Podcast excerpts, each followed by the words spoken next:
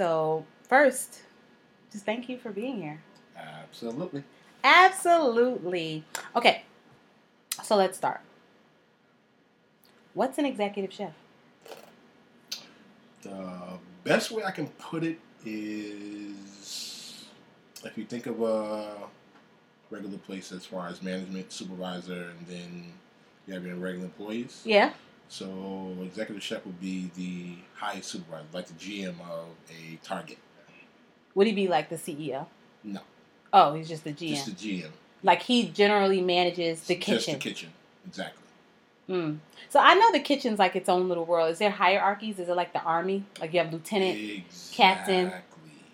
So if you go back to like the modern days, like especially like back in the day when you had people like Mark Pierre Paul and Chef Gordon Ramsay, they use brigades. So they introduced their kitchen as a brigade. Okay. So when you go into it, it's like, okay, I'm the executive chef, and then I have my brigade behind me. Okay. So the brigade would be, it's funny enough, oddly enough, it wouldn't be a line cook, it would be a brigade of chefs. So it would be a chef like me learning under somebody like him. But it's me, and I might be good enough to be an executive chef somewhere like low key, like a cheesecake factory or something like that. But Okay. Under him, you're just a line cook so to speak. Mm. because you don't know enough. You don't know enough Exactly. But you know enough to be able to run something like a cheesecake factory on a smaller level. on a smaller level. Exactly. So what's the pinnacle? What's the goal for most chefs? Where you say, you know what, I've made it. Everybody is different. So I know for me, Mm-hmm. I want to get on the level where I'm legendary. I want people to. I want to be a household name. I Okay. want people to think when they think of cooking, they're like, "Wow, Chef Courtney Harris." Okay. I know Chef Courtney Harris, or I've eaten his food before, or I know him on a personal level. But Chef Courtney Harris is a household name. He is a master chef now. He knows his stuff. He wants to be, you know, I want to mentor under him, you know, things like that. So for me, it's like, it's more than just cooking sometimes. Sometimes you touch people in a way you don't realize that Mm. you know, you think you can touch them. And it's crazy, oddly enough, that's you know, one of the reasons why you know, I became a chef. So, yeah. So, what is the steps you have to take to jump from executive chef to master chef? Is there a Hmm. roadmap? Do you create your own roadmap? Is there no is there no equation for it? I feel like in order to become at that level, you have to learn under somebody that is at that level. It's like, it's almost like if you're a millionaire, well, how do you become, how do you get more money? Well, you have to become friends with somebody that has more money than you. You know what I mean? So it's almost like you have to learn from somebody that has that knowledge to get you to where you want to be at that point in your life. You know? so it doesn't matter if you went to Cordon Bleu or trained here or trained there. Nope. It's about your experience. It's not work hard enough for that Michelin star. How do you get a Michelin star in a year? How do you become a Michelin star chef in two years? It's not possible. You know, it took me over ten years to get my first star, and here you are. You know, you come to the game and you are three years in the game and you have three stars. Doesn't work like that. So it's being oversaturated with fabricated. Um, you know, everybody wants everything so fast now. So it's nobody wants to take the time to actually learn their craft. Whereas me, I took a lot of time to learn my craft, and I want to learn more before I can sit there and call myself a, a celebrity chef or you know, master chef or anything like that. So I want to learn under somebody like Marco Pierre White or Gordon Ramsay before I can actually say, you know what, I'm at that level. But I feel like I'm getting there, but I just want to learn more. So is there this board of people somewhere that grant stars, like little, you know, chef Yes. fairies? It's a it's called a Michelin Star Board.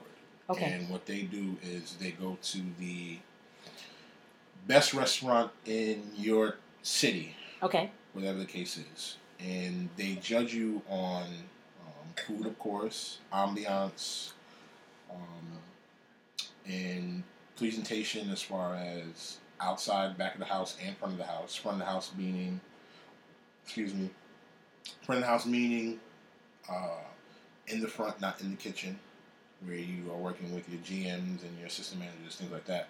So plates have to be in the right places, forks have to be in the right places. Uh, things like how clean your restaurant is, like it has to be very pristine. So, Wait, so what you're saying is the executive chef oversees outside when I come in. If absolutely. I had see a dirty fork and I absolutely. say I'm very upset with this, absolutely. the executive chef oversees that. Absolutely, a executive chef in a great restaurant is the leader of the whole restaurant. He is the what you call matriarch of the whole restaurant. Because so, at the end of the day, you're coming to the restaurant to do what? You're coming to the restaurant to eat. So he is the number one person to talk to, basically.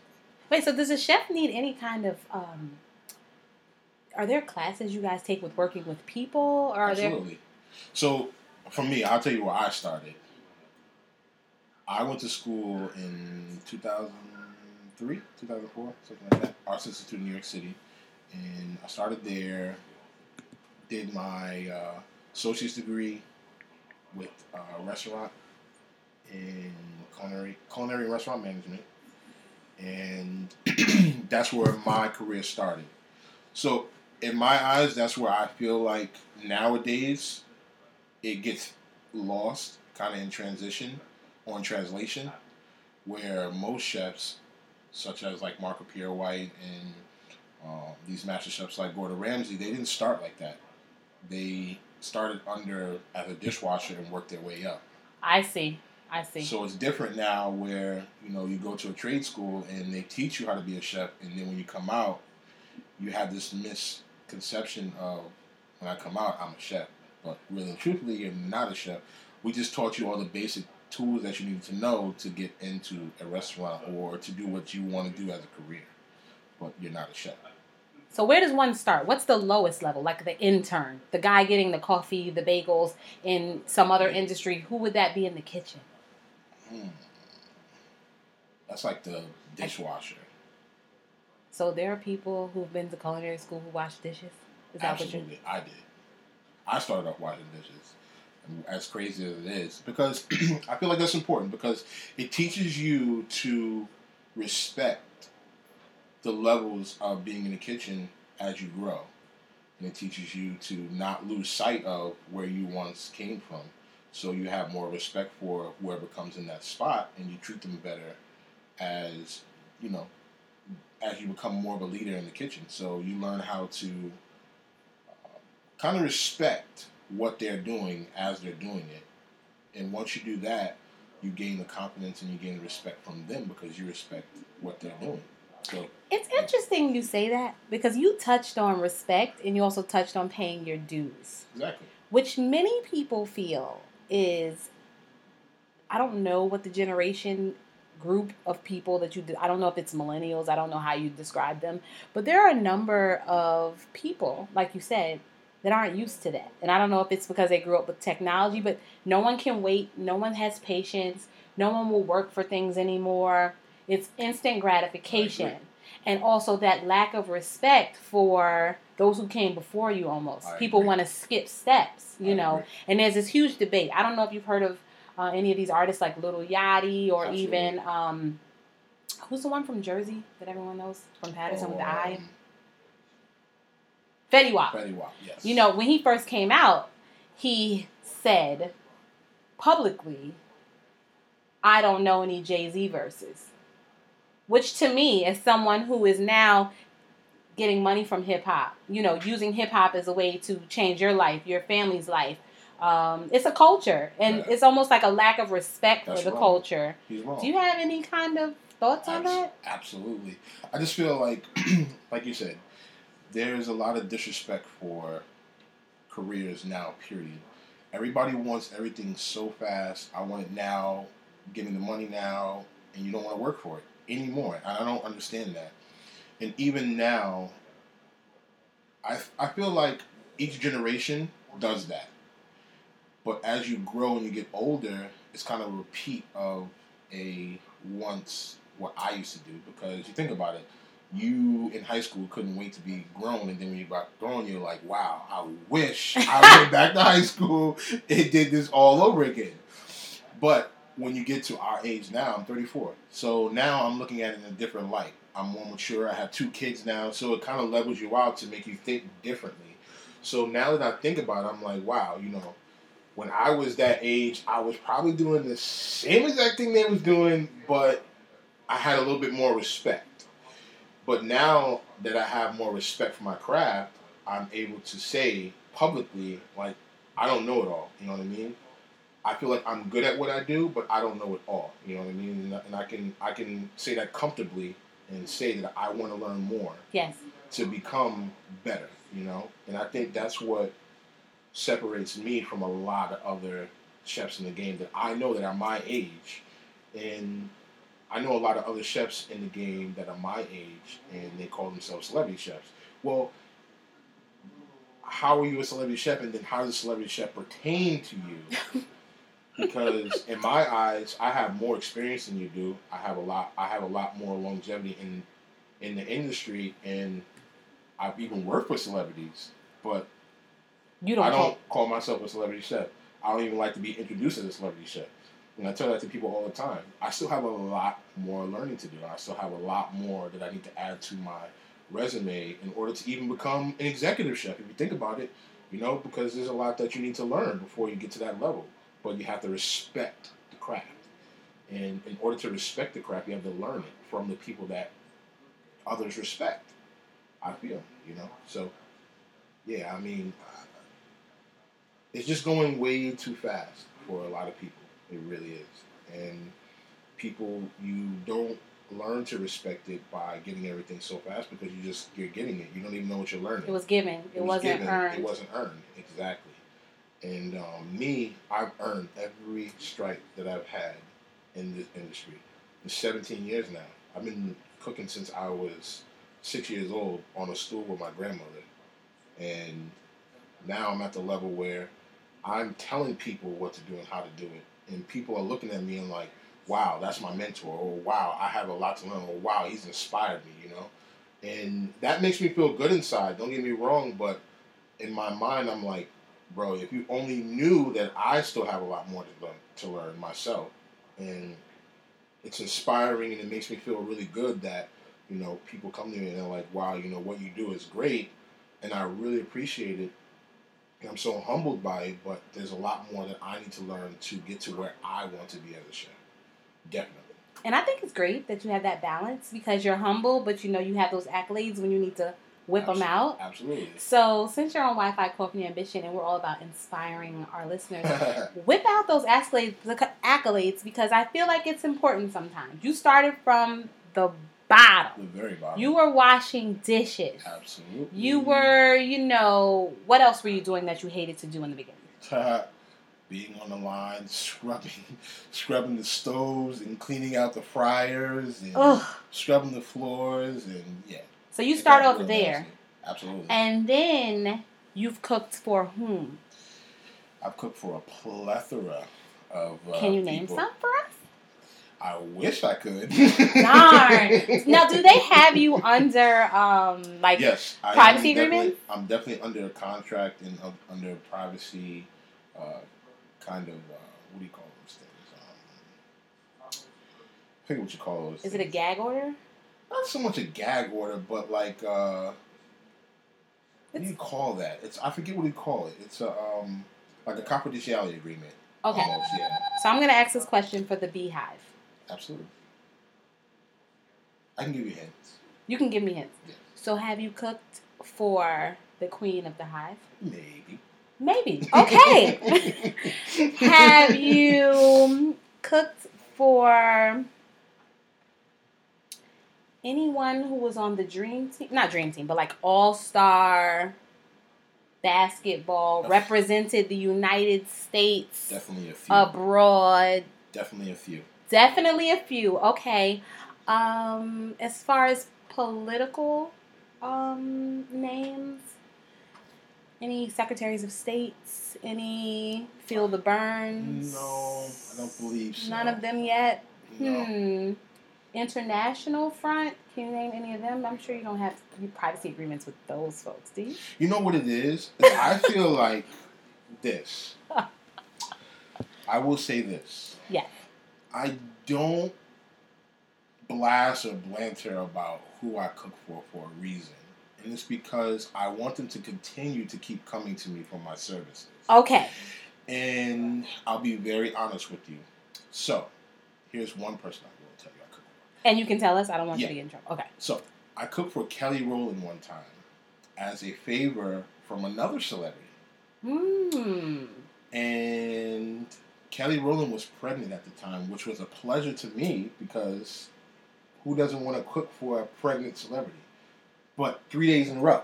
So I'm not gonna, I'm gonna put that out there. So um, I love it. I cooked for Kelly Rowland one time, and on the second day, at, on the second day that I cooked for her, I posted her on my Facebook or my Instagram, one of the two. I think on both. I think I posted on both. But the client that I was working for at the particular time, and she explained to me, she says, you know, I understand that you get excited about, you know, working for celebrities, and I understand that, you know, it's fun and you are basking in the moment. But I'm not saying this to make you feel bad or to say that you know you can't do it, but I will say this: if you don't post them and you don't banter about who you cook for, you're guaranteed more clientele that way. And honestly, from that, I didn't do it anymore. But the second summer after, I made an extra like I want to say 15 the sixteen thousand on top of my regular salary from extra clients that asked me for my services because of her. So it's almost like six in one hand, half in the other. It's almost like what do you want for yourself? So you can go and banter about, hey, I cook for this person, this person, this person, and they might or might not come back to you because of they don't want that type of exposure. Or you can keep it to yourself and you're guar- you're almost guaranteed that they're gonna co- keep coming back to you because a, your food is really good, and b, you're not bantering about you know how you expose them to what you did for them and what they ate and sometimes they don't want anybody to know that. Sometimes they might be on a special diet and they explain that to you but behind closed doors you know they ate a fried piece of chicken and they didn't want anybody to know that. So why are you exposing that? And of course you know everybody gets excited and you know you cook for a celebrity but i'm not that type of person to get excited i feel like I respect them. I respect their privacy. I respect them as a person. They're regular just like me and you. So why would I go out my way to uh, expose them or expose myself with them just to say I cook for them? Then what does that make me? Like, what does it do for me? Doesn't do anything for me, really and truthfully. It might bring me extra people. It might, you might say, oh, yeah, he's special because you know, you cook for a celebrity, but really and truthfully, I'm not. You know, I'm not any more special than anybody else. I just was had the privilege of cooking for a celebrity. That's it.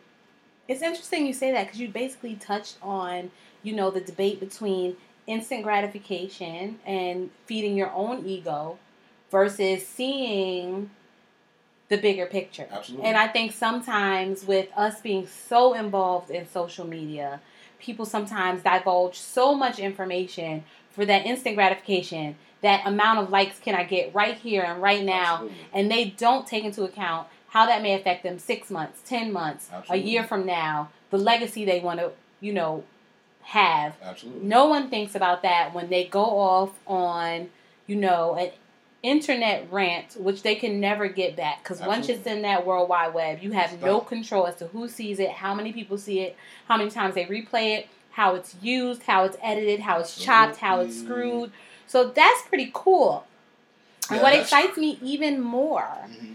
is we have a segment on Wi-Fi Coffee and Ambition called the No Ego segment, and I love it because it allows people who are, you know, at the pinnacle of their careers or what have you, to really kind of say, you know what, I'm just like me and you. So the No Ego moment is where you just share something that makes you vulnerable. Absolutely. You know, that makes you say, you know what, maybe I fucked up, maybe I tried this and it didn't turn out because our generation already everybody's winning. Mm-hmm. Everybody's got the latest this. Everybody's got the latest that. Nobody on social media wants to tell you about what they cried about yesterday. No, absolutely. Nobody wants to tell you when they're insecure. Absolutely. Nobody wants to post, you know what they're really driving versus what they rented you know Absolutely. um so i like to have a no ego moment that kind of says you know what i'm just like my listeners you know Absolutely. so do you have a no ego moment that you want to share something that you know for you was like man you know You know what's so funny is we uh, we go on interviews, right? Mhm. And you can have all the answers to every question that that interviewer will ask you, but when they ask you this question, you always stumble. okay And that question is, is what is your weakness? And nobody can ever, ever, ever clearly tell you what your weakness is. Everybody always comes up with a weakness, but they will never clearly tell you what your actual weakness is. And I know for me, it's I have a very bad temper. I will tell you off the bat, right? okay and that's my weakness. You do something that's very inconsiderate, I get really, really, really mad. And it was funny. I had an interview about a couple weeks ago, and the guy asked me what my weakness was, and I was very reluctant to tell him that I had a bad temper because you never want to tell any employer that you have a bad temper because that kind of lingers them away from hiring you. So I told him anyway. I have a bad temper. I get mad at when this doesn't go this way, this doesn't go this way, and it and it kind of hurts because you might take it the wrong way about what I said, but what I really meant in my heart was portrayed differently. You didn't receive the message the right way because, of course, I'm angry at that particular time. So for me, it's like if you can be very honest with yourself first, more than anything. You have to be honest with yourself first. You have to tell yourself what your problem is. Then you are able to pass that on to everybody else around you. And you should have no problems asking, answering any questions or any egos. You shouldn't have an ego. Because honestly, I don't have an ego. You know what I mean? You can, I can be the highest in the restaurant, and as you, as a line cook or on my brigade, if you come and you have a better idea or you tell me that something is better or can go better, guess what? Let's try it your way. If it doesn't work, then we tried it. But if it works or is beneficial to what we're doing, let's do it your way because your way is better. You know what I mean? And that's what it's all about. It's not about coming in thinking because you're at that level, oh, I know everything. No, you don't. You wish you did. You think you do, but you don't. You don't know everything, and that's where I feel like, um, you know, when people come and they work for me, they're like, you know what, yo, you're like one of the best guys I've ever worked for. And for me, it's like, I'm nobody, man. Like, you know, why, why you, why you like working with me? I'll be, I'll, and don't get me wrong, I like taking care of my, I like taking care of my staff. I make lemonades and bread pudding and all that stuff with them. But for me, that's what I feel like it should be done. It's like a relationship. Any relationship that you are into, it's always a give and take. It doesn't matter whether it's with a life partner or whether it's with your coworker or it's just a, it's a relationship. So, in order for that relationship to work, it's a give and take. You have to give a little to get a little. And in order for anybody to ever want to work for you, you have to give them a reason to want to strive for more for you. So I feel like treating them in a way um, that they feel so much more, more so of everybody wants to have a responsibility. So if you give them that responsibility to be better for themselves, and they will. And that's where I feel like that ego comes in. You shouldn't have so much of an ego to cut them short because they're not on the same level as you. Bring them to the same level as you, so they have, so they can pass that on to somebody else, and that's what makes the world go round. I love that. So it's about making those deposits and not always having credits in life. You got to sometimes give Absolutely. to people, give to situations. Don't always want to take from the situation Absolutely. and have nothing to benefit another person. I'd rather have a million dollars and give you seven hundred fifty thousand of it, and you be okay before I'm okay. Okay. For me, it's all about the return. I'm always going to be blessed no matter what because I'm always a blessing to somebody else. You know, and that's what it's about. You, at the end of the day, we can sit here and we can be about all about self, and there's nothing wrong with that because sometimes being about self is what you really need. But understand when you're a blessing to somebody else, you're always going to receive a blessing, and that's wherever you go. And a blessing doesn't mean in the monetary um, form. It could be in making somebody's day by making them a lemonade or putting your ego to the side and saying, "Hey, what's your idea on on this you know topic or how do you feel that we should do this dish?" You know what I mean? Things like that. And for them, they you might look at it like it's very small for them, but it's really big for them because it's just like, wow, this executive chef actually my idea on a dish on how I should do it, and when I gave it to him, he liked it. You know that he went home and told his mother, his father, his sister, his brother that he had a really good day at work because he gave an idea and the chef liked it. That's what makes a day. You know what I mean? That's what makes my day. So for you, it's deeper than food. Absolutely, a lot deeper than food. Food is secondary to me. Oh, so what do you think is the what, what keeps you going every day? What keeps you going back to the kitchen? If like if I mean I, I get the food, but if the food is Two secondary, different, two different, two different realms. Food for me is important. I love food because that's what makes me who I am today. But when you're in the realm of a restaurant or you're in the realm of having people work under you, food is secondary because you already know you're good at it. Now you got to be good at teaching other people how to be good at food. So for me, it's like depending on the situation that you're in, um, that's where the importance of one outweighs the other. And for me, being in a restaurant, um, food is secondary for me. It's more important for me to make sure that you get why this food for you should be important. For me, it's like it's more important for me to let you know that you have to get why this food should be important to you. But I already know why it is. ooh, okay, I already know why it is, but you need to get why it is. So I'm going to teach you everything I know as to why this piece of asparagus you should respect it, and only use it in its season, and only use strawberries in its season, and farm the table. Well, when are you going to use strawberries? When are you going to use asparagus? Uh, when are you going to use a carrot? You know, things like that. So they understand why they're doing it, why they're doing it, and respect it. But for me, at that point, it's secondary. But it's more important for you to have that information, retain that information. That's what's more important for me because now you get to pass that information on to somebody else, and then for you at that particular time, food's going to be secondary to you as well. Because first, it's going to come for you to teach that person how to respect what they're doing. That's respect the craft, respect it all. Absolutely. Absolutely. Because you're going to see that I respect my food because my presentation, how it tastes, what it looks like, everything. You already know that I can make a nice dish. Everybody sees it on my social media. It came from me, you know what I mean? So, how do I pass that along? And where does it become important for somebody else to want to take pride in the same, you know, thing I take pride in? And I think that when I became a private chef is when I started to respect my food a lot more. I became in tune with myself. If you look at my Instagram, I didn't get 30,000 followers from anybody else. Nobody shouted me out. Nobody said, hey, go follow this chef. Nobody. Every single follower that I have, I got on my own. And I worked really hard for that. You know what I mean? And now, for me, when you look at my plates and you go back to 2014, you'll see the elevation of my food. You'll see get better and better and better and better because you're only as good as your last plate. I can't be any more better than what I just produced yesterday. I can't. It's impossible.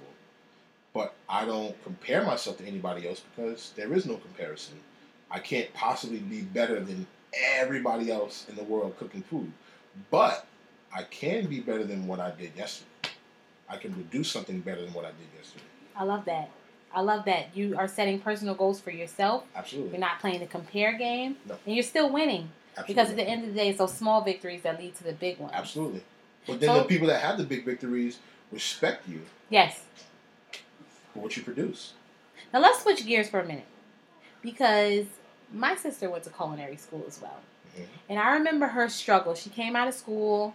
She felt like single girl, moved to Atlanta, where already the ratio is not in her favor. Mm-hmm. um, had trouble finding a relationship because she was in the kitchen at the time when most people are socializing. Mm-hmm. So for yourself, how do you handle the work life balance? How do you say, I'm gonna get this extra star, but I'm a dad, I'm a I'm a boyfriend, I'm a this, you know, I'm a brother. Um, how do you handle that? How do you Very, balance very, that? Very, very, very hard. Very hard. I'll be very honest with you. I do not keep relationships because of that. And it becomes a situation where I get into a relationship and they think that I pick my career over them. And in my mind, I know that I really want this to work and I really want to be there for you. So I'm a gentleman, I always have been. So sometimes I go above and beyond to make sure you feel special. And what happens is, is when I go above and beyond to make you feel special at that particular time, you want it all the time. And I think that's where I mess up. Sometimes you have to moderate and give them a little at a little, a little bit at a time. You can't give them the whole pie before they can digest it. You know what I mean? And what happens is, is uh, I give them the whole pie, and they haven't digested it. And then when it gets to the point where I'm not there as much as I would like to be, or they don't see me as much as they would like to see me, it becomes very hard. So it's very hard to balance that. And one thing that I res- I'm a dad of two, dad of three, um, and I call my kids every day because I want them to understand that what daddy does on a daily basis, he does it for you guys. So please forgive me, and I apologize almost every day. I'm sorry every day. Seriously, I'm sorry and I love you. That's the first thing that comes out of my mouth when it comes to when I when I speak to my kids every day. You know, I'm sorry that I'm not there as much. I really hope you understand um, that I really want to be there. But you know, when it comes to work and things like that, I want you guys to have the best. I want you guys to have everything that you need, so that you don't have to want for anything. And the greatest thing in the world is for my kids to come around and see what I do and get to meet the people that I work for and get to engage in what I do and understand from that aspect to where when I don't get to see them, when I speak to them and I apologize to them and I tell them I love them, they understand exactly what I'm saying and they respect it. But not only do they respect it, they understand. And there's nothing more than understanding your parent when they tell you, you know what, I know you asked for this, but I'm not able to do this for you. And they don't cry, they don't get upset, they don't get mad, they don't get anything. They just say, okay, daddy, no problem. And that's what I respect most about my kids. They're so understanding of my career, they're so understanding of what I do every day because I introduced it to them and they know what I do, they know how I do it. So it is really hard for me sometimes because, you know, I miss them. I want to see them every day, but I don't get to see them every day, you know? But uh, I work really, really, really hard for them so that they can have a better life than I had growing up. So that's most important to me is for me to provide them with a stable home, a stable income, anything they want. I don't want them to want for anything. Um, so that's what's most important to me is to make sure they always have. So yeah, it's really hard. It's So what would you say is the like executive chef's schedule? Is it a twelve hour day? Is it a ten hour day? Ooh. Is it a So I'm not even an executive chef right now. I'm private chef right now, and my day can go from some days is two hours, other days is 17 hours. Um, it all depends on the day. You know, I do three meals a day, and it could range. It doesn't. It's all. It's all in the need of the person or the family, um, and it can be really rough. You work 17 hours out of the day. You don't get to see anybody, and when you want to go home, you want to rest. You know what I mean? So it's like it's kind of hard. And you get up the next day, you're out before they wake up, you know, and then you're doing it all over again. And that day you can work two hours and you want to go home and you want to rest, but you know, you just have to find balance. You have to be able to say, you know what, I'm going to take this day for myself and I'm going to spend it with my kids or I'm going to spend it with my girlfriend or whatever the case is. But you have to find balance to yourself. And that's where it kind of brings you back to our first topic of putting in your dues. When you put in your dues, you're able to go into work and say, you know what, I'm just not going to come in today.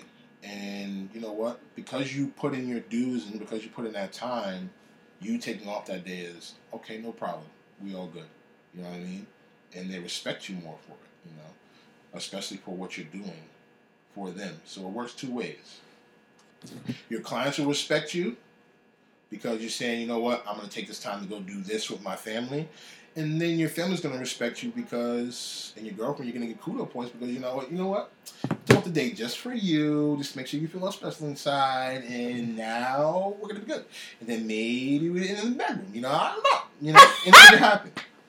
Now I'm a female, so do you have any questions for me? Like I consider myself somewhat of a relationship guru. I'm not in one myself, but I do think I'm an awesome girlfriend. and I think I give great advice for guys as to what to do when you're with a lady. So, do you have any questions for me? to- Absolutely. Shoot. Oh my goodness. Shoot. All right, so listen, I was just in this relationship, right? Mhm. And I was doing all of this stuff for this young lady. Stuff like what? Like, I was paying her bills, I was bailing her out of things, and she was keeping a secret. I was getting her, I was giving her money to get her hair done. I was getting her to get her nails done, giving her money in her pocket, Check. taking her out to dinner. I even, I even, she told me she had a bad day at work. I even lit up the bathroom with candles, made her a Moscato with strawberry in it, with a bubble bath, made sure she came home to that and a cooked dinner. Okay, sounds like all pluses. Now, where's the what, what happens after that? Okay, so I'm not sure if I expected more of her or I should have expected more of her. But you tell me, Go ahead. if a man does all of these things for you and really doesn't ask for anything in return, what would you do as his girlfriend?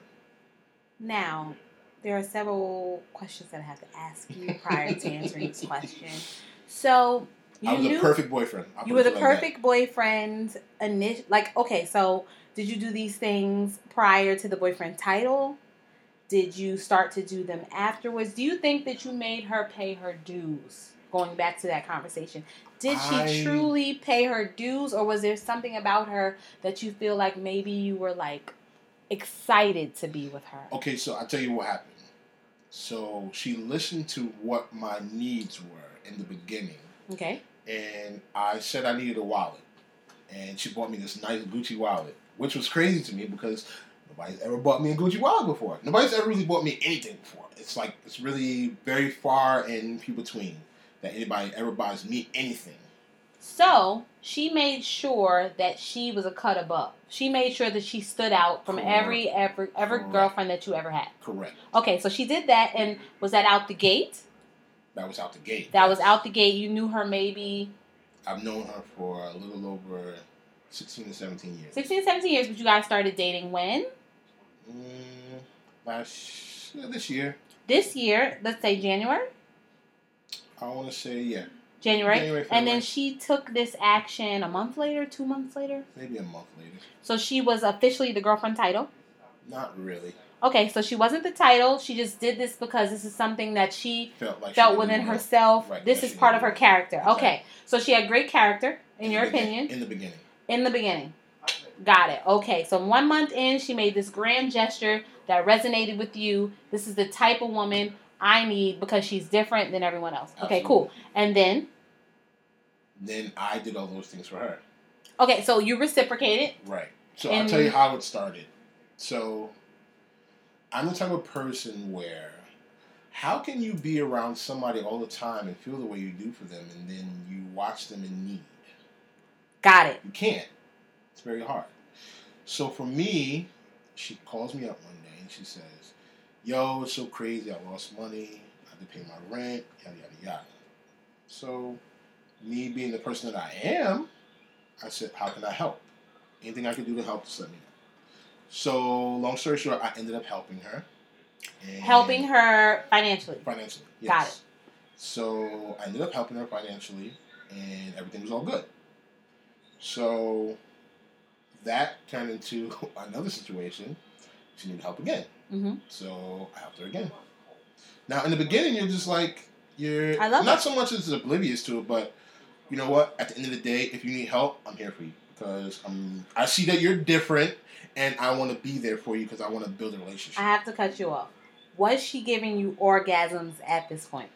Yes. Okay, so already your mind is filled with some other stuff. There's like dark mass in your mind, and that is the orgasm. So you're not thinking completely black and white. Go ahead. Correct. There's gray area, and those are those little, you know, there's like clouds of gray area called orgasms in your brain Absolutely. affecting your decision making. But that's fine. Go ahead. We've all been there.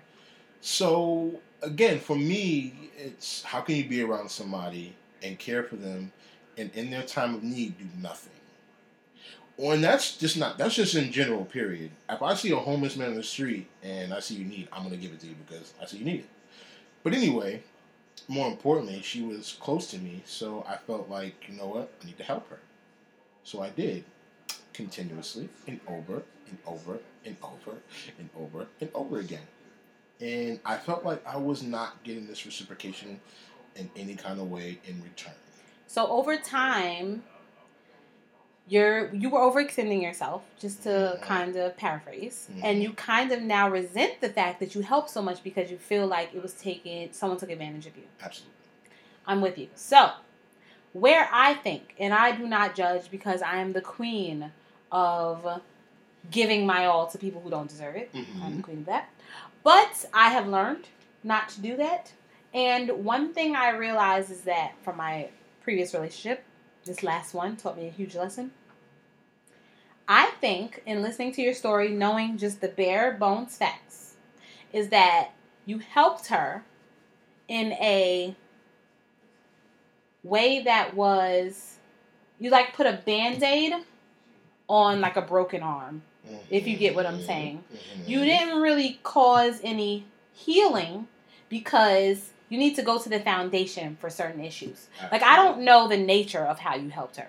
But what I do know is that she did it over and over and over again and you did the bailout, which is like putting a band-aid on it. Mhm. Instead of going to the root of it, which seems that she wasn't the female who had who made the best decisions. So where you where the help didn't necessarily need to be, which was a check or an amount of money or hair or nails, needed to be in saying, listen, let's look at your decision making. Mhm. Let's look at why you're doing this instead of this. Let's look at why and why you're prioritizing this over this. Mhm. And then you say to someone, let me it's almost like that quote. You can teach a man to fish or you can give him the fish. You give him the fish, he'll eat for a day. You teach him how to fish, he'll eat for a lifetime. We've all heard it. I think there was a big banner in my third grade class that went around the classroom, and I, I swear things I'll never forget it. But it's so true, right? Because in teaching that man how to fish, when you see them not interested in learning, that's when you realize Mhm. it's time for me to step out. But see, here's the thing, though, is I even brought it to her attention, I said to her, you know, we need to go over your finances. If you want me to continue to keep helping you, I'm going to help you in another way. Let's go over your finances. What is it that you're paying? What is it that you're doing that is holding you back? How much are you making? What's going on? Because now this is becoming a problem. Now, was she open to that conversation? She said she was. Now, Body language? is- What did the body language say? What did the body language say? You read the body language. Was she the not body really? language was but you know what though? I could never catch her body language ever because it was always a misconception. She never really said much. She never really did much. You know what i mean? Her attitude towards things was it was almost like a deer in the headlights in, a rela- in this relationship because she never had a man that actually did all the things that i did for her and treated her the way i treated her. So it was almost like she didn't know how to respond to half of the things that i did. Get it. Totally get it. You know what I mean? But if I'm telling you and I'm explaining to you that, hey, we need to touch some of these topics and some of these ideas so that it can help you for the long run. I know how to manage my finances because clearly I do it very well. Clearly, we are in your home right now, and your state of the art floor to the ceiling uh, windows. Um, your kitchen is fully decked out with every snack and every drink, and your bar is stocked. And I am very confident that you can handle your finances. I finances. can handle And we're not in a bad neighborhood, folks. Let me let me explain something to The many luxury cars outside. I was taught by some very, very, very important people in my life how to handle my finances. So I've been I've never really been the type of person to pick my wants over what I need, my responsibilities. So when it came to my responsibilities, I always made sure my responsibilities were taken care of before I did anything else. So at the end of the day, I try to pass that on to her.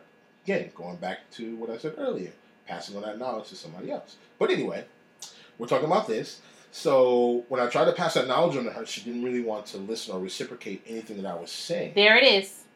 She wasn't ready to receive the knowledge. She just wanted to get the benefit of the knowledge. Absolutely. And at that point, that was enough to cut that chick off. That And was I- it. And, And, I, that's and I and I tried, and I did. I ended up doing it. so you're good. But here's the thing. I was emotionally attached at this point. So now I actually love this girl and I'm actually in love with this girl, but now we're at a different point. So now more so I'm angry about all the things that I've done instead of saying, you know what, it's okay, it is what it is. You go your way, I go mine. No, didn't end that way. Ended up bad because now I'm angry. So things I'm saying to you are angry. How I'm reciprocating myself is angry. So When's your birthday? I'm a Cancer, 16th. That is it. Okay, so I'm a Pisces. So we're not far off and we experience the world through we're water signs, right? Absolutely. So all water signs experience the world through emotion. We literally are um what do you call it? Like wired to feel and feel means more than logic to us. We we can see all the numbers. Someone can have a graph, a chart, uh, a testimony in court. Somebody can say, "I was there. I saw her press the button. She is guilty." We'll be like, "No, I don't feel that way. No, my feelings say otherwise." So I have learned to be less feeling, and it's something that you have to learn over time. You have to have a mental light switch, literally, and you have to weigh the pros and the cons, and you have to say to yourself, in game, right? In game, legacy, goals, all that. Do I see her there? Do I see this job attributing to that? Do I see this family member attributing to that? Do I see this purchase attributing to that? And if it doesn't, hit the switch. but see, here's And it's thing, hard, though. Here's the thing. though. but you have to teach yourself to do that. And I have done that. And I mean, I am have been emotionally attached to people. I've been giving people thousands of dollars that I will never see again. And I have Exactly. no, and I can do nothing about it. But- that's so crazy. That's, that's exactly what I just But. But my emotional switch now, I mean, I am able able to turn it. I promise you, I have loved people on Monday and on Wednesday. I saw the light. And I promise mm. you that person can call me today. I wish them no harm, but I promise you the answer is no. No, absolutely. The answer is I- I'll no. be, okay, so I tell you. it's getting it's getting deep. It's getting deep. It's getting deep. So, Wait, is that so the Jack Daniels? I have a great, I have a great relationship with her parents, but I've known her parents for a while. I have a great relationship with her parents, and I have a great relationship with her siblings as well. Okay. Again, though, But see, the thing Light is switch. that the thing is, is that because you have an attachment to those people as well, it becomes harder because then those people come around and just like, you know what? I'm gonna stop you right there. okay. Okay, I'm gonna stop you right there because, again, in game, right? Executive chef, household name, budgeting, Mhm. giving your daughter Mhm. thousands of dollars, giving your sister thousands of dollars, and she doesn't appreciate it. Mhm. At the end of the day, if I choose not to talk to your daughter anymore because she has bad character, and if you notice her bad character, trust and believe her mom already knows. Her sister already knows. Her was so cousin already knows. It was so crazy. So they they're not going to be mad at you for cutting so her off. So why do you care what her they sibling, think? Her siblings. It wasn't so much that I care what they think. It- it- you know what? It's I care too much. I care too much.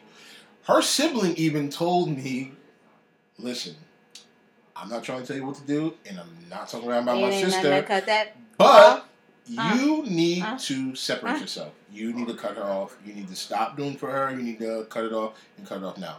And I'm not gonna lie, I didn't listen, and I kept continuing to keep doing it because the person in the back of my, the person in my heart was Yes. like, you know what, this girl needs help, man. Like, how can I sit to somebody, sit close to somebody, and care about them and not help them?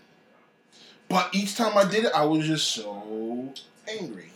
So there you go. You know the answer. Yes, I do. No, again, And I knew all the answers already. I can see bullshit a mile away. Believe me when I tell you. it's just you felt but it. you know what? I felt I felt a certain way about her, and I continued to keep helping her because I felt like I cared. But I knew it was wrong for me doing what I did, but I cared. And you know where- what? At the end of the day, I think the creator is going to give you favor at the end. Oh, absolutely. So you know what? Let me explain something to you. I, I don't even mean to put my business out there. Go ahead. I took a leap of faith Uh-huh. and took a job that I ended up getting let go from. Okay. and that job left me jobless.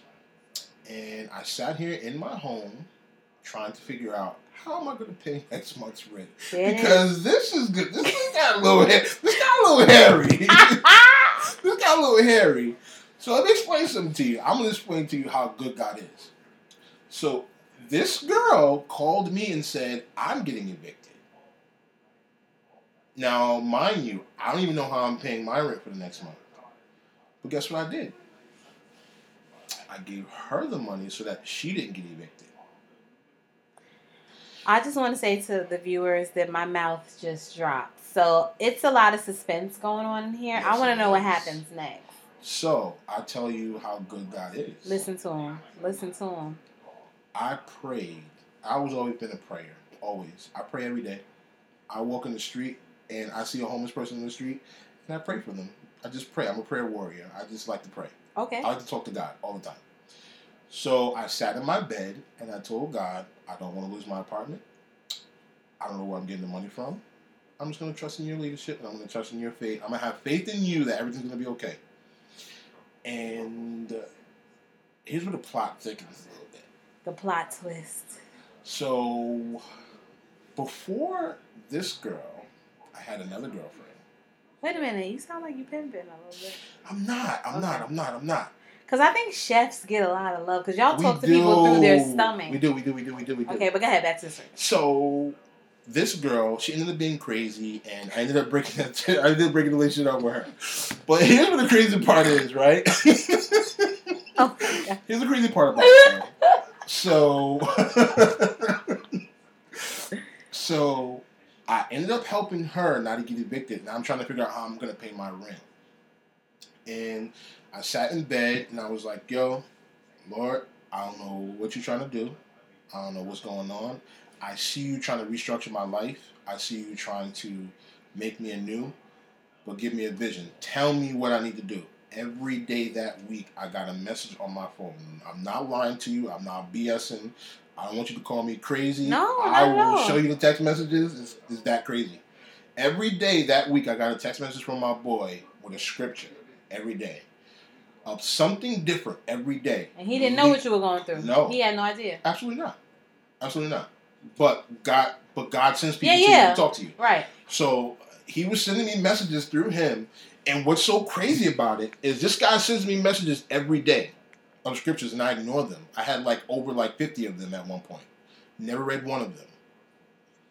One day I updated my phone. I had over 300 and something text messages I didn't read. Mhm. One day it just cleared. I didn't have any text messages. I just had one text message, right? So he sent me another text message with a, with a scripture. Again, didn't read it. Just ignored them. For some reason, I just started reading them, and they gave me messages every day. I'm here for you. I'm always going to be here. Just trust me. Next day, this is what's going to happen to you. You're going through this, but trust me, I'm here. Next day, this person's to come around. These things are to happen, and this is what's going on. Next day, but something different every day. Yes. But it was relative to what I was going through. Right. So, again, keep going, keep going, keep going, right? I get to the end of the week and I'm like, bruh, God, you know, uh, I get it. but uh, I ain't seen no change. Then, boom, the very next day, I get a call from my ex girlfriend. Yo, what's going on? How are you? How's everything going? Uh, I don't know why I'm calling you. I don't know what you're going through, but I just feel like you're going through something. Is everything okay? I'm just like, wow, that's kind of crazy. You know, this girl brought me over an envelope for a thousand dollars. See what I'm talking a thousand dollars Favor. to pay my rent. But here's the crazy part about it. Where most people get scared and cry and they get down on themselves and they're just like, wow, like why me? Oh my God. I was excited. Like I was like, wow, yo, this is yo, I'm excited for what's coming next because I know something crazy is about to come next. So I'm sitting in I'm sitting in the living room I'm like, I'm getting excited, I'm smiling from ear to ear, like every day I'm smiling from ear to ear because any normal person would be like, yo, where the hell is this money coming from? Like, I don't understand. Like, what am I doing? What do I need to do? Like, they're panicking. I got so much faith in God and how He structures Himself and how He moves Himself that I got excited. I was the total opposite. And I kept, it was so crazy that I couldn't even put into words like my excitement. I, I was just saying words but didn't know how to explain it to you that what I was going through. I can only show you. You know what I mean? And um, again, long story short, like I my, my rent was paid. Yes. Like, you know what I mean? And my cable was paid, my lights were paid. And it was so crazy I got a phone call. Your lights can be shut off at, on the eighth if you don't pay. I'm just like, yo, how is it gonna happen? I woke up the next day, I had company coming from out of town and my lights was off. Guess what it was? It was a power outage. oh, it In the whole wasn't the uh, yes. God is good. I'm like, oh I'm, I dodged one, and then it went out again though, and I was like, wow, what's going on here? God, talk to me. Just tell me what I need to do. And it came back on. there And it I was is. Like, you know what? You are awesome, man. Like, like what is it, bro? Like, uh, why you keep blessing me? I don't even deserve it. Why you keep blessing me? You know what I mean? But then you have to think back to all of the things and all of the blessings that you bestow upon everybody else Other around people. you. And I'm talking about I'm ran I randomly bless people. I can see a homeless person in the street and I might have just finished my meal from somewhere else and I give it to them. cool. I see a person in the street and I'm in the car and they're passing my car and they're asking for money right under 440, ten dollars. It's random acts of kindness that you give out that come back to you each and every time, and you just don't know it. But I know God's gonna bless me in a way I've never been blessed before. But yeah, it's that's the story. Sticking to it. I love that. I love that. I love that. It's kind of crazy, but yeah, it happened to me. It's still happening, but I And even got doesn't- I even got a I even got a call today for an interview for a big company, which I was not expecting, for more money than I've ever made in my life. So when are you going on your interview? On Thursday at six p.m. So I want to ask all the listeners to say their prayers for Please you do. on what's the date? Thursday. This Thursday. Thursday, Thursday. At what time? six p.m. We might have to have a A little special prayer. little prayer time Absolutely. for Executive Chef Courtney Harris. Please do. Okay, Please do. and then that will you know pay it forward because God will bless you too Absolutely. for praying for somebody else. And I have to say, I've been following you on social media for some time now. Have you? And outside of chefing, there are two things that seem to really get you going. Yes. One is your sneaker habit, Yes. and two is your love of cigars. Yes. You seem like you're like an aficionado. Like that's your thing. I wouldn't call myself an aficionado, but I Okay. do have a love for cigars. Where'd it come from? I was trying to be big boss one day and smoked the big boys like everybody else and choked on it and just decided to keep smoking okay. And then it just became a passion. I just learned how to do it. I learned what they meant. I learned the taste. I learned the why we're smoking this one. I learned the Maduros from the. Was it Maduro? Yeah. Oh, I was like Maduras. That's Yeah, like, isn't it's that? it's a it's a darker to it's the it's the way they plant their tobacco. It's the Okay. way they uh, they age their tobacco, and tobacco is aged like fine wine and scotch and things like that. That's why they pair very well because they're aged. Now this is cool because you know I'm always about talking points, right? Mhm. I don't think I need to be an expert in any topic, but I don't ever want to be with a group of people and be the one girl who has no idea what No they're talking about. It's like double dutch, right? I'm trying to get in the conversation. Absolutely. I'm trying to get in there. Wait, wait, wait, I don't even know where to start, right? So let's talk about cigars for a minute. Absolutely. I'm on a date. hmm He's in a, you know, he likes cigars. Absolutely. He takes me to one of those trendy like cigar inn on the east side of New York. we're in the little box trying to pick cigars. hmm Where do I start? Where do I start the conversation? How do I even pick a cigar? How do I know? You Are there ask- flavors? You should Are there- ask him. You should ask him what is the lightest cigar. that The I can- lightest. the lightest cigar I can, because then you go from you have mild, medium, and full body. Okay. Full body would be the strongest. You do not want to smoke that on your first time because you will turn green. Oh. You want to go for the mildest cigar that you can get, which are usually like the sweeter ones, like uh, Chocolate. chocolate or um, they it- have these uh, other ones that are called acids. Those are sweet. They taste a little like cherry. okay. Those are really good, but you want to go on the lighter side, very light. Is it a taste on your lips of the chocolate? You can taste it. Okay, got it. And, the now, tobacco is not aged as long.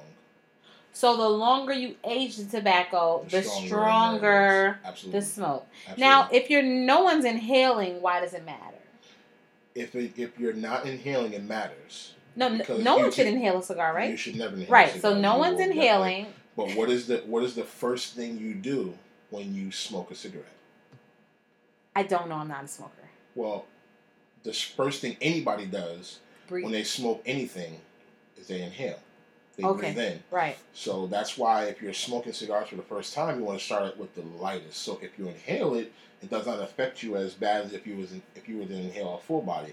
If you inhale a full body, you'll damn near kill yourself. You'll die. Yeah. So the key with the cigar is to puff. Absolutely. Meaning you, you want to pull push- in, you pull in, Uh huh. and you taste, you blow out. Okay. Now, should cigars be paired with what? What drink should they be paired with? I my drink my preferable drink is a Scotch, a, A nice Scotch. aged Scotch. My favorite Scotch is Macallan 18. Okay. It's aged for 18 years. Okay. And of course, the more of age that it is, the better it is. So does it go Macallan 18, 19, 20, or does it go like Macallan goes- 18, 23, 50? It goes 19. Macallan 10, Mhm. then 12, then 15, then 18, then 21, then 25, and then you have like a Macallan, I forget, it's like a special edition I see. Yeah. So Scotch is the best. to have with a cigar. Absolutely. Or Okay. wine. Scotch or wine. So Mhm. no whiskeys. You no. can have whiskey if you would like, uh, or bourbon. Um, it all depends on the person. Um, some people drink bourbon with their cigars, and some people drink wine with the cigars. My preferability is a Highland Scotch, which is what I just explained. Highland Scotches are a little bit sweeter. Um, uh, the more age that you get, it's a little bit more easy on the palate. So when you're tasting the cigar, it pairs well with the sweetness from the scotch to how light it is to the age of your cigar. Now, have you ever smoked a Cuban cigar? I have, indeed. Are you excited about the fact that now you can buy as many as you want I and bring them on an airplane? I'll be very honest with you. I'm not a Cuban person. Okay. I don't prefer Cubans. I think because I did not start off smoking actual Cubans, um, their soil and the way they grow their tobacco is just different to me. So I'd prefer a Dominican over a Cuban rather than spend all my money on something that I was not really accustomed to. So that's why I really don't smoke Cubans. Not that they're nasty or anything like that, but people think because you're smoking a Cuban cigar that you're a big dog. But you're really not. So, what countries are known for cigars? You just mentioned Dominican Republic, You have Ecuador. Ecuador. You have Cuba, uh, Cuba of course. Uh, Dominican Republic. Um, and that's about really all I know. That's, That's really the only ones I smoke with. Okay. Yeah, because the Ecuadorian cigars are really good. Padrones. Um, Padron. yes. What are some pretty reputable names La- of cigar companies? La Gloria, um, Padron, Cohiba. Uh, um, it's a lot. It's so A many. lot, so many, Oh my okay. goodness. Yeah, it's a lot. If Okay. you really want to get into it and you want to try it, I would suggest that you go to a reputable um, cigar lounge, Mhm. such as like Cigar Inn or um, any kind of reputable. Is. Macanudo pretty reputable? Macanudo is Okay. very, uh, very um, reputable. Montecristo, very reputable. Um, Nat Sherman, places like that. Okay. Um, go to a place like that. They educate and you. they will educate you. Right. You're always going to have an aficionado in there. Always. There's always going to be somebody that worked there for like 25 years, or old man that rolls his old cigars, um, and he'll teach you. He'll show you what to start off with. But you know, um, for all you guys out there that just like smoking to look cool, uh, don't choke yourself. now your other passion, right? Sneakers. Sneakers. Do Mhm. you have any stock in like Nike? I do. Okay, I you do. Of stock. I have a lot of stock in Nike. How's it doing? I almost just cashed it out. Can you believe that? Don't. How's it I doing, needed it. No. no, it's doing very well. Um, I've had Nike stock for about, uh, I want to say a little over eight years now. Um, I bought it because I figured, you know what? If I'm buying all these sneakers, then you know what? I need to repay. You guys need to pay me for buying these sneakers, and I think that's where a lot of people fall short. At they don't think smart about what they're doing when they and just invest in it. When you buy sneakers, it's an investment. If you think about it, you're paying all this money to have these sneakers in your home or to wear these sneakers the first day you wear them, and you're not getting anything for it. You're just going to work every day and you're getting your check and you're thinking, you know what, I'm going to spend two hundred dollars on my sneakers because I worked hard for it. Well, let your sneakers work hard for you. So I decided eight years ago that I would buy, start off with thirty dollars, and yeah, it's doing very very well. Now let me ask you: Did Nike have some really good years? Like, what were some of the really good years, and maybe what were some of the products that you remember The that they years- released that create great years? the best years for me because you know that Nike is affiliated with Jordan. Yes. Um, so the best years started when LeBron came in the game, then Kobe. So you have those eras where the biggest year thus far for me, As far as was, return, on return. investment, um, when Kobe retired. really. Yep. So his shoes went up in value, which then reflected Because everybody's buying Kobe's now. Why? Because Kobe is retiring. I see.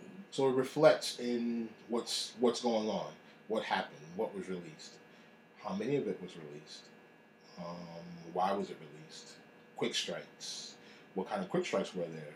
Um, What's a quick strike? quick strike would be something that is just released of a certain amount of one sneaker that you can only get maybe or maybe not. So it might be there's what? How many people in in America?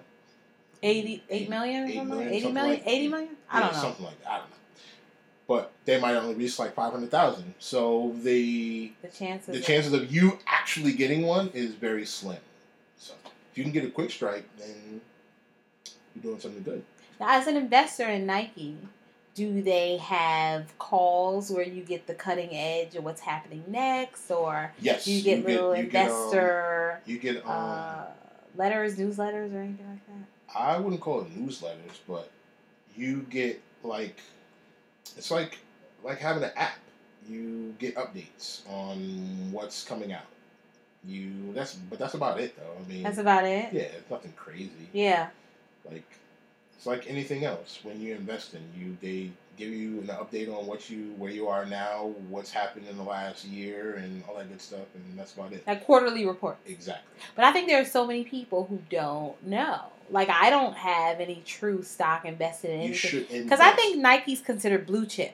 It like you can depend on it to just keep going. Absolutely. 20 because years from now, your kids can benefit Absolutely. from Nike stock. You know, Absolutely. it's not going anywhere. I would right now, if I was you, if I were you, I would invest in Adidas and I would invest in either or Nike. Reason why is because you have Kanye, who now is in Adidas, and Adidas revenue has skyrocketed in the last two years. So let me ask you: When you purchased your first Nike stock, Mhm. how much was one stock option? How's that work? One per stock? How do you say it? I Stock cost. I, I don't even know. I just invested thirty dollars. So Okay. I to invest. Do you know how much stock you got for one for how For many 30. shares you received for thirty dollars? I don't remember how many shares I received at that at that at that particular time. Do you know how much one share is worth right now? Or last time you checked? No? I just But know how much I have. I it's just know how much money. It's on the rise. I just know how much money I have, which is a lot. But it's on the rise. It's definitely been on the rise since then. And it was so crazy. Like I did it unknowingly. Like it's like I'm just gonna It's like, I'm just gonna Yeah, do I'm it. gonna do it. So what you're saying is basically more people in my hood need to invest in Nike Or Adidas. Or Hennessy. Anything. You know what? Or I put what are you the like other thi- things people you in like waste this. their money If on? you if you waste your money on it, invest in it. Why Right. not? If you're if you're going in if you are always shopping at Forever Twenty One, why not have stock in it? If it has stock in if it has stock options, invest in it. Why not? Right. Because it's going to make you money somehow, some way. You hear that, you scammers? You hear that? it. You have to. Yeah. It's important. It's important to get back what you give. LV is publicly traded, just for those who don't know. Exactly. Louis Vuitton, Hennessy, Exactly. Remy lovers. Invest in it. It's all It's publicly invested. traded. Let your let your work work. Let your money work for you. That's how other folks are doing it. That's how the rich stay richer. That's how they stay richer. I'm not a type of person to. Boast, we see. Yeah, I'm not even so much to boast, but like the only um, the, the most expensive thing you'll see on my body is my sneakers. Okay. You won't see anything else that's expensive because I feel like why do I need to invest my money into that Gucci belts and all that? Okay, what are you proving? You wore it and then they saw it and then you're going home and take it off and then what? After Right. That? Is it making you money? You know what's funny? Like, I wonder if people like whipping their children with Gucci belts. You know, it's, it's just funny. I got whooped with an old country belt. I don't know what it was, I but I remember those beatings I'm, I got. I'm I'm old school. I will beat the absolute daylights out of my kids with a Gucci belt. Hmm. Absolutely. Mm-mm-mm. Or with whatever I get. That's how I, that's that's how it was with me. My kids are my kids are uh, well behaved now. Right? Because they know. Exactly. I don't. I never have to tell my kids anything because they just know, and that's what I love about it.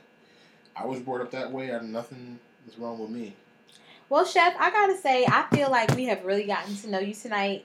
Can you tell us what's next for you? Are you working on anything? Is there anything you want to promote? I did walk in and see a few meal prep containers in Yes, your kitchen. Talk I'm to doing- us. I'm doing some meal preps at the moment, but my next big move will be a restaurant for myself.